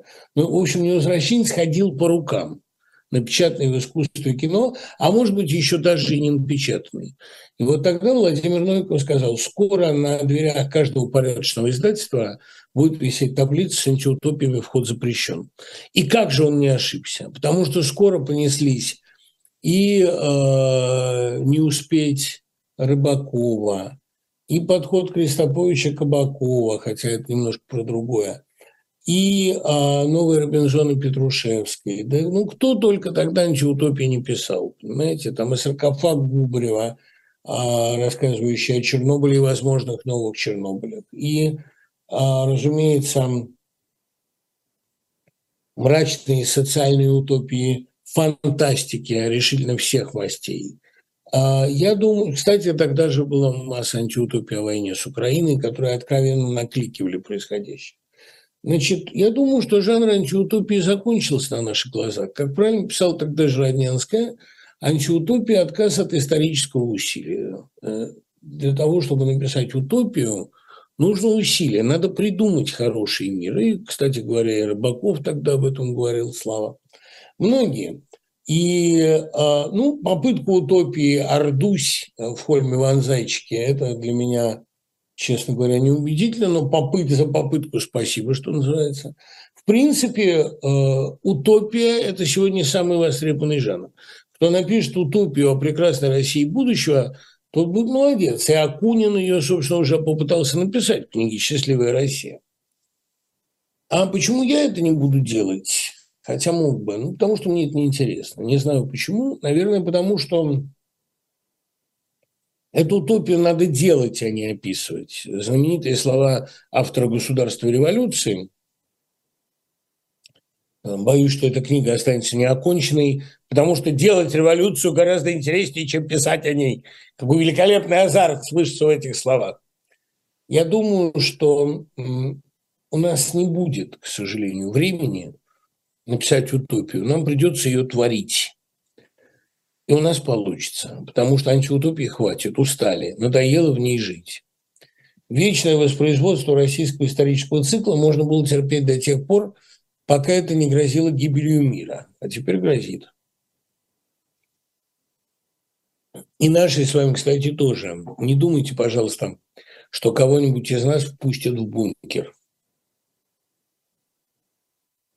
Короткий вопрос про Самойлова. Помните, был мультфильм «Летели два верблюда» про слонов? А тот ли это Давид Самойлов? Насколько я знаю, да, потому что слоновий цикл, эм, слоновий цикл Самойлова, там жил был слоненок, он включает много пьес для кукольного театра. Ну, был у Самойлова такой отхожий промысел, кроме переводов, и поэтому вот эта шутка, что соотноси свои мечты со своими размерами, а это, по-моему, оттуда. Да, я думаю, что это мультфильм на стихи того Самойлова. Если кто-то знает лучше, то, э, пожалуйста, вперед. Будет лучше, если вы почитаете побольше стихов Самойлова. Да, конечно, будет лучше. Именно потому, что всегда проиграть поэту почетно. Это э, мамина формулировка. Я как-то ей признаюсь, говорю, ты знаешь, мать, вот я для себя открывали. Я говорю, неужели я так скучно рассказываю? На что она сказала, знаешь, проиграть блоку не зазорно. Проиграть блоку нормально. Лучше всегда почитать стихи. И чем объяснять эволюцию Самойлова и его мировоззрение довольно непростое, кстати. Я думаю, лучше будет просто вспомнить самый любимый мой цикл а, и почитать из него, читать балладу Яснего листка. Вообще, Самойлову лучше всего удавались его фольклорные баллады. Ну уж Ивана и Холопа я точно прочитаю, просто потому что это прям стихотворение, одно из главных русской истории. Расскажите об эволюции собственного вкуса на протяжении а, литературной работы. Я боюсь, что это было упрощение. Мне все больше нравятся вещи простые. А я ценю изощренность, я люблю хорошее владение формой, но мне нравится, хотя это очень парадоксально и, может быть, обидно звучит, мне нравится, что именно военная поэзия э, вернула пафос прямого высказывания, ощущение прямого высказывания, потому что по замечательной формуле э, новеллы Матвеевой слово «караул» не будешь выписывать каллиграфически или выкладывать ромбиками. А есть ощущение, что переусложненность или, если угодно, манеризм поэзии некоторые, он ее тормозил. Пафос прямого высказывания считался чем-то почти неприличным до тех пор, пока не стало неприличным отвлекаться. Вот у меня был тут с Андреем Курковым, спасибо ему, он пришел на один мой стэнфордский доклад. А у нас был с ним как раз диалог о том, а может ли сегодня поэзия существовать вне актуального контекста. Может быть, есть. И, кстати говоря, такая же дискуссия идет в просодии, там появилась статья об этом. А вот людей интересует вечное, они интересуют реалии сегодняшнего дня. Но, ребят, как же не ценить сегодняшний день за то, что в нем главные вопросы, как трубы во время ремонта, вышли на поверхность. Ведь война идет всегда. А происходящее сегодня в России и в Украине вывело эту войну на поверхность, оно как бы заставило всех осознать, что война не прекращается ни на минуту, что это нормальное состояние человечества. А потому что мы все для нее рождены, чтобы лопала бездна. У нее ни конца, ни венца, ни цены, и она безвозмездна. То есть эта война не за что-то. Война идет постоянно. Главное занятие человека – умирать. Ну и воевать, если получается. Она вывела это на поверхность. Я не думаю, что, возможно, какая-то сегодня более глубокая метафизика, более глубокий разговор о смысле жизни, чем то, что делают сегодня военные поэты, а, Аля Хайтлин, например. Кстати, те поэты, которые выступают апологетами Z-операции, они тоже нужны в общем контексте, потому что пока зло не явило лицо, с ним трудно бороться. А здесь они прям все сформулировали так, с одним замечательным э, старшим товарищем, ну, старшим там на год-два, что э, поэзия в защиту войны, прежде всего, поэзия глупая, а поэзия должна быть глуповата по Пушкину, но глупа она быть не должна. Поэтому я э, считаю сегодня отход от проблематики актуальной, ну, не бегством, ну, не эскипизмом, но просто нежеланием э, иметь дело с главными и серьезными проблемами. А, иначе это как-то ну, просто неинтересно.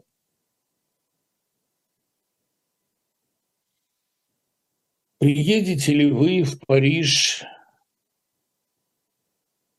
э, на концерты гражданина поэта? Да, конечно.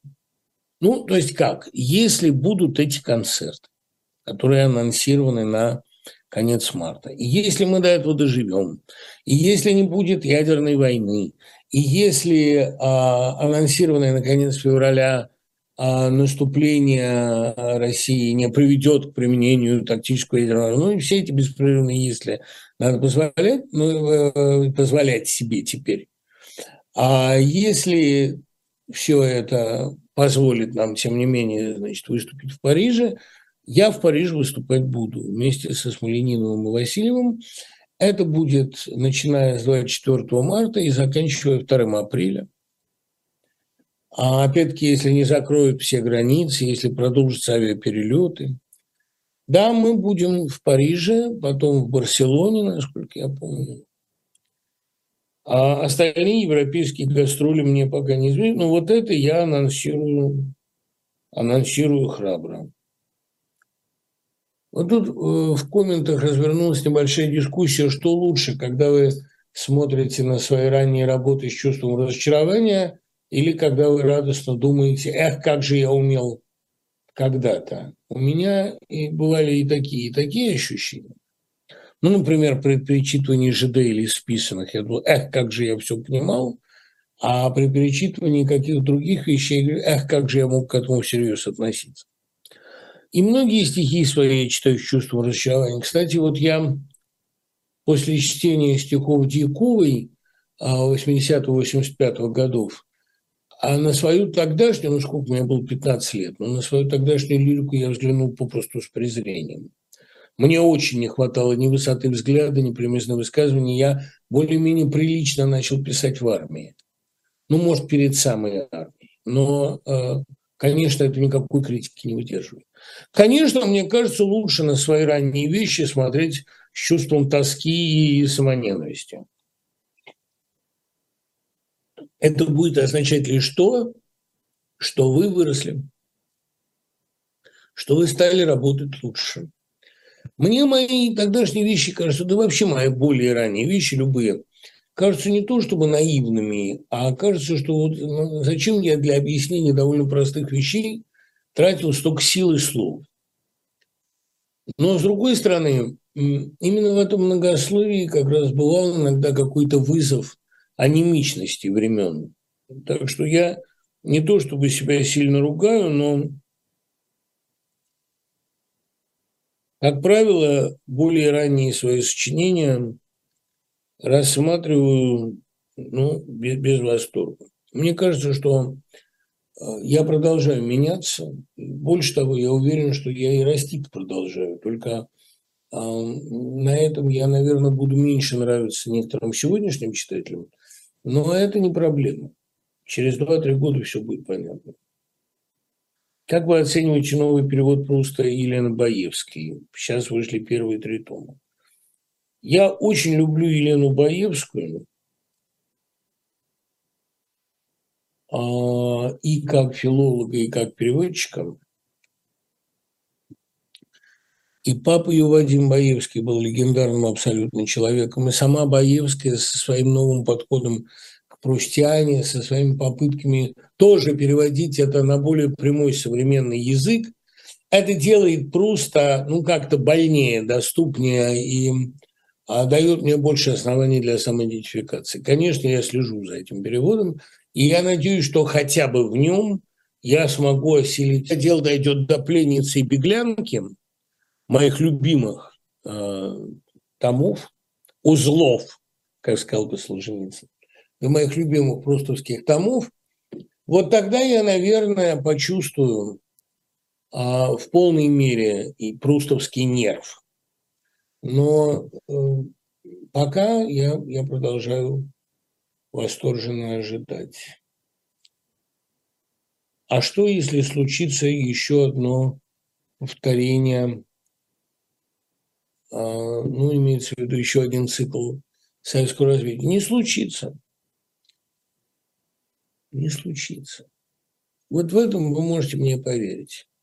События дошли до той точки, после которой воспроизводство цикла становится физически невозможным. А при любом сценарии, при расколе, распаде России, во что я не верю совершенно, при сохранении территориального единства, при денуклеаризации, при Нюрнберге, при ядерном апокалипсисе, при чем угодно, при самом оптимистическом сценарии, а, а именно покаяние и мирный сценарий переворота, все что угодно. Прежнего не будет. И вот когда вы сегодня задаете себе вопрос, а как же Господь достигает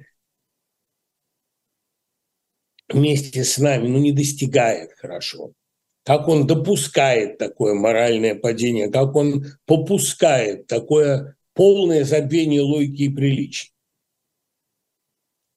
Задайте себе прямой вопрос, зачем это нужно? Это нужно для того, чтобы нельзя было больше говорить, а вот мы хотели, но нам не давали. Вам дали. У вас появилась полная возможность показать, во что вы превратите страну и мир, если осуществится ваша человеконенавистническая утопия. Если победят ваши ксенофобские взгляды, ваши бездарные певцы, ваши человеконенавистнические установки как во внутренней, так и во внешней политике, если дать вам, маньякам, разгуляться и наслаждаться мучительством, вот что будет. И этого больше не будет. Вам надо, чтобы вам дали, показали, чтобы вы показали всему миру. Вам дали. Все, спасибо, до свидания. Вы свою роль отыграли. Вы показали, как нельзя. Я думаю, что великая историческая заслуга Z-теоретиков и Z-сторонников, она именно в наглядности, потрясающей наглядности всех демонстраций. А вот хороший вопрос. А меня убила новость о пенсионерке, которая оставила граффити об СВО на заборе, а ее по доносу оштрафовали. Вы часто говорите о прекрасной России будущего, которое, очевидно, придется строить из зла, потому что больше нечего. Вопрос у меня мрачный, но какой есть. А зачем ее строить? Андрей, а, во-первых, не из зла. Вопрос о том, что ты должен сделать добро из зла, потому что больше не из чего. Этот эпиграф, который Стругацкие сделали знаменитым, там из Роберта Пенуорина – он и у Роберта Пена Уоррена произносится не самым приятным человеком. Зла сделать невозможно. Ты не можешь убить Артурчика и попросить счастья для всех даром. А, Все, что в этой зоне тебе сулит счастье, это великая обманка. И зона в целом великая обманка. И когда ты такой ценой пришел к золотому шару, ты пришел к нему только чтобы убедиться, этот шар не работает. Иначе все мы жили бы в другом мире. Счастье для всех даром, пусть никто не уйдет обиженный, но шар посмотрит на тебя с недоумением и спросит, сколько? Сколько ты хочешь? Деньги я могу тебе дать, а больше ничего. Дьявол – великий обманщик. Когда мастер Маргарита подходит к дому, где им, как им кажется, будет хорошо, там вместо орликиновых стекол и рояля черепки и обломки нет там ничего. Понимаете? Дьявол, что бы ни сулил, зона, что бы ни обещала, это все равно наколка. Из зла сделать добро нельзя. А зачем при таких предпосылках строить прекрасную Россию будущего? Ну, понимаете, за вопрос «зачем?», а, как говорил один мой любимый родственник, за этот вопрос надо просто штрафовать. А даже у него в лаборатории висел такой лозунг. За вопрос «зачем?» надо штрафовать. Я э, не думаю, что тут есть какая-то сверхцель. Но просто если есть территория такая огромная, и на ней население такое огромное, а нельзя бросать их на произвол судьбы. Надо попытаться как-то вместе с ними наладить себе приличную жизнь. А зачем? Ну, просто потому, что здесь должно что-нибудь быть. Понимаете, ведь никогда так не было, чтобы никак не было. Нужно, чтобы э, у людей, помимо страха, взаимной ненависти, взаимного истребления, появились удовольствия более высокого порядка. Они по ним сильно истосковались. Вот вы говорите, там, Украина устала, цитируя Дивельт, который вот с какой-то стати решил тиснуть капитулянскую статью. Ну, слушайте, а Россия не устала? Снился мне сон, матушка, что ты колотила батюшку, и уж так мне жалко стало, Простакова подозрительно. Кого, Митрофанушка? Тебя, матушка. Ты так устала, колотя батюшку. Понимаете, эм, вечно, вечно э, колотить устаешь, надоедает, вечно вырождаться вот до клипа шамана и вообще до шамана, и вообще до мышей. Это э, очень надоедает, очень надоедает. Кстати, тут хороший вопрос. Не кажется ли вам, что Кучера издевался над Дудем, глумился над ним, а не подставлялся. А я так и сказал с самого начала. Он притворяется и притворяется плохо. Перед нами плохо сыгранная роль или провокация, о которой договорились обе стороны. Потому что, правда, в договорный матч я здесь не верю. Но Кучера прекрасно понимает, что делает. Он прекрасно понимает, что сейчас надо изображать жизнерадостного идиота, каковым он ни в каком отношении не является, потому что мыло все-таки не ест. А следует ли считать это победой или поражением Дудя, я в таких категориях не мыслю. А... Только что был день рождения у Альгерда Бахаревича. Как вы относитесь к его творчеству? Кого еще из современных белорусов можете порекомендовать? Из современных белорусов прежде всего Замировскую, в особенности роман «Смерти нет», а что касается э, Бахаревича, то «Собаки Европы», конечно, первоклассный роман, в котором выведена как раз на первый план главная проблема. Перепри... Довольно частая тема, кстати говоря, и в украинской литературе, а, и в польской. Перепридумать страну, перепридумать язык, сочинить новые общности. Это очень увлекательная задача, гораздо более увлекательная, чем все время доносить.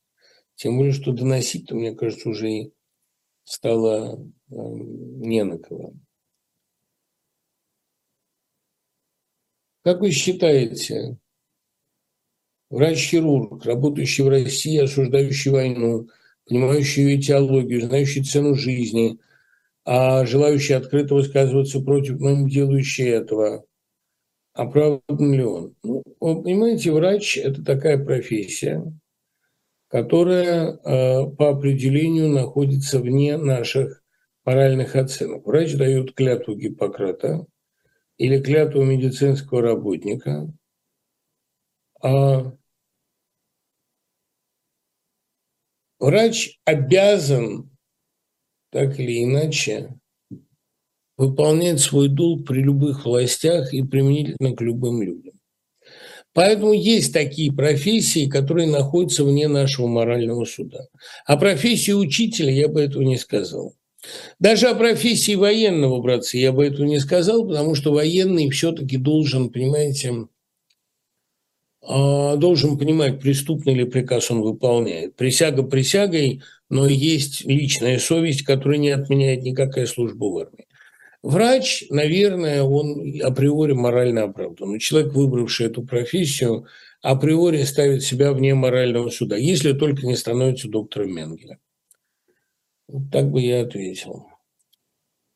Первые мои ассоциации после камеры обскура и король там валет на буква – это символизм и симметрия, насколько я понял авторскую задумку.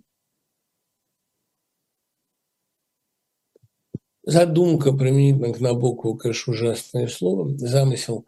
Набоков очень глубоко укоренен в Серебряном веке, и Ультима Тулия, и а «Бледный огонь» – это переписанная творимая легенда Сологуба. У меня есть одна об этом подробная лекция. Ну, догадка о том, что жизнь проходит в двух планах, в двух мирах. Есть терра есть антитера. Это Вадия выведена, и это абсолютно так сказать, сологубская идея из новых чар где Триродов одновременно и дачный сосед, и король маленького островного государства, естественно. Набоков, ну, про симметрию там я не убежден. Конечно, симметрия, бабочка, симметричность собственного пути, о котором он так заботился. А он любил такие симметриады и вообще любил, чтобы в жизни все было симметрично. Это а, казалось ему еще одним, что ли, доказательством божественной красоты замысла. А что касается, э, собственно, набоковских э, связей с символизмом, я не знаю ни одной работы, ну, кроме некоторых комментариев Долинина к Дару, где это было бы прицельно отслежено. Ведь, понимаете, Набоков сформирован поэзией Гумилева, в чем признавался, он автор очень откровенный. Как любил я стихи Гумилева, перечитывать их не могу. Но остатки примерно такого перебора остались мозгу. Перебор гитарный, конечно, имеется в виду, струнный. А вот, да, на вершине, а с небесной бабочки в сетке и умру я не на кушетке от обжорства и от жары, а с небесной бабочкой в сетке на вершине Дикой горы. Ну, собственно говоря, с ним подобное и случилось. Он роковую травму получил, когда он полтора часа пролежал и помощи ему не оказывалось. На склоне горы все случилось по его предсказанию. А тогда-то, вероятно, и роковая простуда произошла. Но он очень весело отнесся к эпизоду, как и всегда, к любым своим проблемам. А дело в том, что влияние Серебряного века на Набокова были шире, глубже и, так сказать, интимно скрываемые всегда, интимно замал. Считалось дурным тоном. Но влияние философии Мережковского на Набокова, на мой взгляд, совершенно очевидно. Влияние а, блоковской поэтики, гумилевской на поэзию Гумилева, Набокова совершенно очевидно. Но самое главное, влияние прозы Серебряного века на его сюжеты, оно тоже, понимаете, он это вдыхал, просто он этим жил. Это был такой воздух. Я думаю, что в огромной степени, например, а проза Леонида Андреева, ну, он считался дурным тоном, но, тем не менее, он был первоклассным автором. А вдохновила такую вещь, как отчаяние. Там можно найти прямые параллели с моими записками андреевскими, да, или с какими-то андреевскими еще более сардоническими сочинениями. Я думаю, что э, вся литература Серебряного века а в диапазоне от Митерлинка до Пшебышевского, она на Набокова очень сильно влияла. Но он не позволял себе в этом признаваться. А проследить механизм этого влияния интереснее всего, конечно, на так называемом неосуществленном романе на Ультима Тули и на Солюс Рексе, из которого получился впоследствии Pale Fire, по-моему, лучший набоковский роман, и Ада, первые две части которого принадлежат вообще к вершинам мировой прозы. А просто Ада вызывает традиционно сложные отношения из-за некоторых трудностей при чтении – но читать Аду, а, пропуская какие-то лишние, сложные, нарочить литературные места, ничуть не зазорно. И, конечно, в этой эротической утопии, а это именно эротиада, эротическая утопия в полный рост, огромно было влияние а, сочинений, ну, не скажу Зиновьева и Анибал, но по большому счету эротическая утопия Набокова ну, очень отдает а, пряностями русского серебряного века. И Брюсовым в том числе, у которого это эротическое напряжение просто повсюду. А это же касается, я думаю, и определенных а, влияний акмеистического ряда, потому что, скажем, Ахматова у Набокова тоже сыграла роль огромную и не до конца понятую. Вообще книга «Набоков и Серебряный век», если бы кто-нибудь взялся за такую книгу, а, шире взять, чем взял э, Шрайбер в «Набокове и Бунине», хотя книга достойная, взять шире было бы ужасно интересно. Может быть, у меня, когда вот будет свободное время, я такую книгу напишу. Почитаем Давида Самойлова. Но прежде чем что-то говорить и читать, я бы остановился на одной важной его особенности. Самойлов – не осуществившийся прозаик. Он всегда об этом сожалел горько. Он задумывал большой роман о судьбе своего поколения. Видимо, он почувствовал, что этот роман ему просто никто не даст написать. А может быть, проблема была в том, что ему самому, как он это сознавал, не хватало метафизической высоты для написания такого романа. Но это проскочило, проскользнуло в стихах. Душа поэзии Самойлова, конечно, эпическая. Он эпический поэт, балладник, сюжетник. И э, его поэмы «Струфиан» и «Снегопад» дали русской прозе совершенно новую интонацию. А Цыгановы тоже эскизы к большому роману о народной судьбе. Набоков, э, э, Самойлов, он прекрасно чувствовал эту народную душу, например, как она отрастает после Теркина, и самое глубокое. А, ну вот давайте вспомним Ивана Холуп, замечательное эпическое стихотворение из сравнительно ранних, 47 год. Ходит Иван по ночному покою, бороду гладит узкой рукою, то ли ему совесть спать не дает, то ли его черная дума томит, слышно в посаде, хочет, поет, ветер, как бубен, в стекла гремит. Дерзкие очи в Ивана вперя, Ванька Холоп глядит на царя. То, что они оба Иваны, это, конечно, привет еще бабелевскому рассказу Иваны.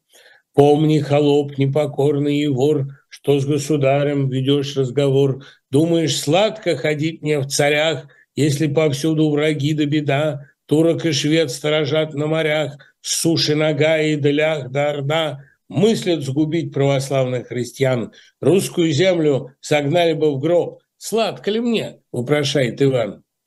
Горько тебе, отвечает холоп. А опереться могу на кого? Лисы-бояре, да волки-князья, с младости друга имел одного, где он тот друг и иные друзья, абсолютно точное указание на Курбского, который для поэтов этой поры был ключевым образом, и потом у Чухонцева в повествовании о Курбском вышел на поверхность. «Сын был наследник мне Господом дан, ведаешь, раб, от чего он усоп? Весело мне?» – вопрошает Иван. «Тяжко тебе, отвечает Холоп. Кстати говоря, вся риторика Ивана в этом стихотворении, в этой балладе – это отсылка к переписке с Курбским. Потому что если у Курбского письмо в жанре проповеди, то у Ивана письмо в жанре исповеди. Он все рассказывает ему, бывшему другу, как он страдает. Конечно, эта исповедь фальшивая, и много там риторических ходов, но он все время говорит, как ему трудно. Да, я всех убиваю, а мне что, сладко, что ли? Да мне надо. А ты, если ты не виноват, мог бы и пострадать. Ты был бы теперь в раю. Как видим, риторика «а мы будем в раю», она совершенно неизменна. Думаешь, царь, где наш гневенный слеп? Он, где не ведает нашей нужды? Знаю, что потом посолен твой хлеб. Знаю, что терпишь от зла и вражды, пытан за стенки, клещами ты рван, Царским клеймом опечатан твой лоб. Худо тебе, упрошает Иван. Худо, ему отвечает Холоп. Ты ли меня не ругал, не чистил, врал за вином про лихие дела, я бы тебя неразумный простил. Если б повадка другим не была, косточки хрустнут на дыбе смутьян, криком малюту не вгонишь в озноб. Страшно тебе, вопрошает Иван? Страшно, ему отвечает Холоп. Ты милосердие, холоп, не проси, нет милосердных царей на Руси. Русь, что корабль, перед ней океан, кормщий, гляди, чтоб корабль не потоп. Правду ли реку? Вопрошает Иван. Бог разберет, отвечает холоп. А, а, и надо сказать, что Бог-то разобрал. А нельзя убивать маленьких, убивать нельзя. Это следующее стихотворение в цикле, написанное, правда, 10 лет спустя. А я не буду вдаваться в анализ э, сейчас, э, так сказать, историософии Самойлова, хотя в этой историософии было и презрение к реформаторам, выделенным в Струфиане, потому что эти реформы всегда выдержаны, так сказать, выдержаны половинчатой. А я не буду, конечно, вдаваться в анализ его отношения к Солженицыну и диссидентам, ни те, ни другие ему не нравились. Наверное, ему можно предъявить упрек в имперскости, который ничего не значит. И здесь, конечно, дело не только в стихотворении «Я вел расстреливать бандитку», стихотворение апологетического на самом деле, что соответствовало этой империи по масштабу. Был ли Самойлов вольнолюбцем? Да, безусловно, но он выбрал для себя вариант существования на окраине. Существование. Я сделал свой выбор, я выбор залив – я выбрал залив. Я сделал свой выбор и вызов. Но никаких иллюзий насчет этой империи у Самойлова не было. Добро на Руси ничего не имейте. Скорее он эту империю рассматривал как оптимальную среду для поэзии. И его выбор заключается в том, чтобы найти себе точку неуязвимости в этой империи и использовать ее для своих стихов для, испы... для испытывания сложных эмоций, которые она дает. А, вероятно, это выбор верный, при том, что вместе с империей Самойлов и умер. Но вот я почитаю некоторые его стихи, которые люблю больше всего. «Прощание юнака». Я думаю, что это стихотворение сопоставимо с пушкинской похоронной песней Акинфа Маглановича. Во всяком случае, оно не слабее. «Ты скажи в стране какой, в дальнем городе каком, мне куют за упокой, сталь винтовку со штыком. Грянет выстрел, упаду, быстрой пулею убит. Каркнет ворон на дубу и в глаза мне поглядит. В этот час у нас в дому мать уронит свой кувшин и промолвит, ах, мой сын, и промолвит, ах, мой сын. Если в город Бани Лука ты приедешь как-нибудь, остановишься у бука, сапоги переобуть, ты пройди сперва базаром, выпей доброго вина, а потом в домишке старом мать увидишь у окна.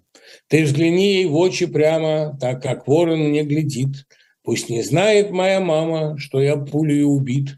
Ты скажи, что бабу-ведьму мне случилось полюбить.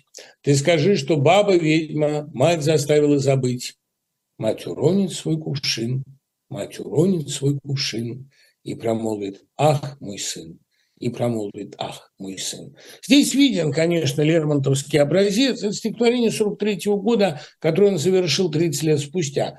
А там а, понятно, что он имеет в виду, пускай оно по площади ничего не значит, он имеет в виду вот а, «Скажи, что я писать ленив». Но здесь мать догадалась, потому что мать не обманешь.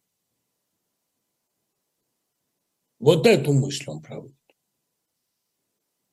А, наверное, ужасно нравится мне вот это. Я думаю, что сейчас Самойлов там и пребывает.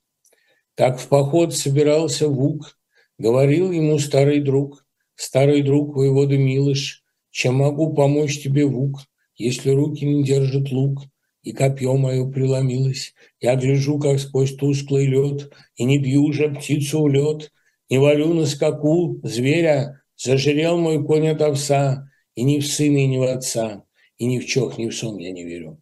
Я ответствовал Вук, ну что ж, если ты для битвы не гош, и не веришь в Святого Духа, я и сам воевать могу. Чем же я тебе помогу? Снова Милыш спросил у Вука. А помочь мне можешь помочь. У меня остается дочь и младенец о третьем годе. Если долго я не приду, посылай моим чадам еду, отвечает Вук воеводе. Да и матушку не забудь, навести ее как-нибудь, соболезную ее заботе, а когда истекут ее дни, по обряду похорони, отвечает Вук воеводе. И еще мне в чем помоги, если злую молву враги, и садится Вук на коня, и в поход отъезжает шагом. Вот этот гениальный открытый финал, я думаю, что ничего лучшего, ничего более глубокого не написано о старости, о дружбе, но здесь есть и более, по-моему, важная мысль. А, не надо опровергать клевету, если она будет.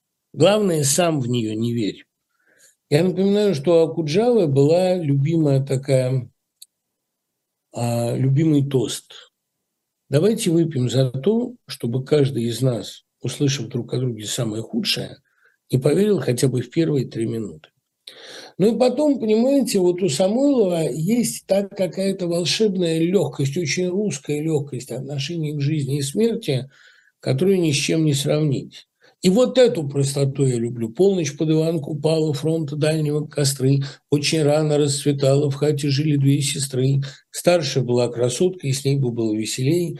Младшая глядела кротко, потому была милей. Пахнул клевером и мятой, двоенный сеновал, на траве еще не мятый. Я ее поцеловал, и потом смотрел счастливый, как краснели небеса. Рядом с этой некрасивой, только губы и глаза – После слова «до свидания» с легкой грустью произнес, и короткое рыдание с легкой грустью перенес, а и пошел куда не зная, с автоматом у плеча, Белоруссия родная, громким голосом крича. Или, это мы еще успеваем прочесть. Жаль мне тех, кто умирает дома, счастье тем, кто, умирая в поле, умирает в поле, припадая к ветру молодому, головой закинутой от боли. Подойдет на стон к нему сестрица, поднесет родимому напиться, даст водиться, а ему не пьется, а вода из фляжки мимо льется. Он глядит, не говорит ни слова, в рот ему весенний лезет стебель, а вокруг него ни стен, ни крова, только облака гуляют в небе. И родные про него не знают, что он в чистом поле умирает, что смертельно рано пулевая. Долго ходит почта полевая. Вот я думаю, что Самойлов, который в некотором роде умер в поле, умер а сразу после выступления на вечере Пастернака. Самойлову сейчас хорошо. Я думаю, он из тех русских поэтов, которые это заслужили. Спасибо, увидимся через неделю. Пока.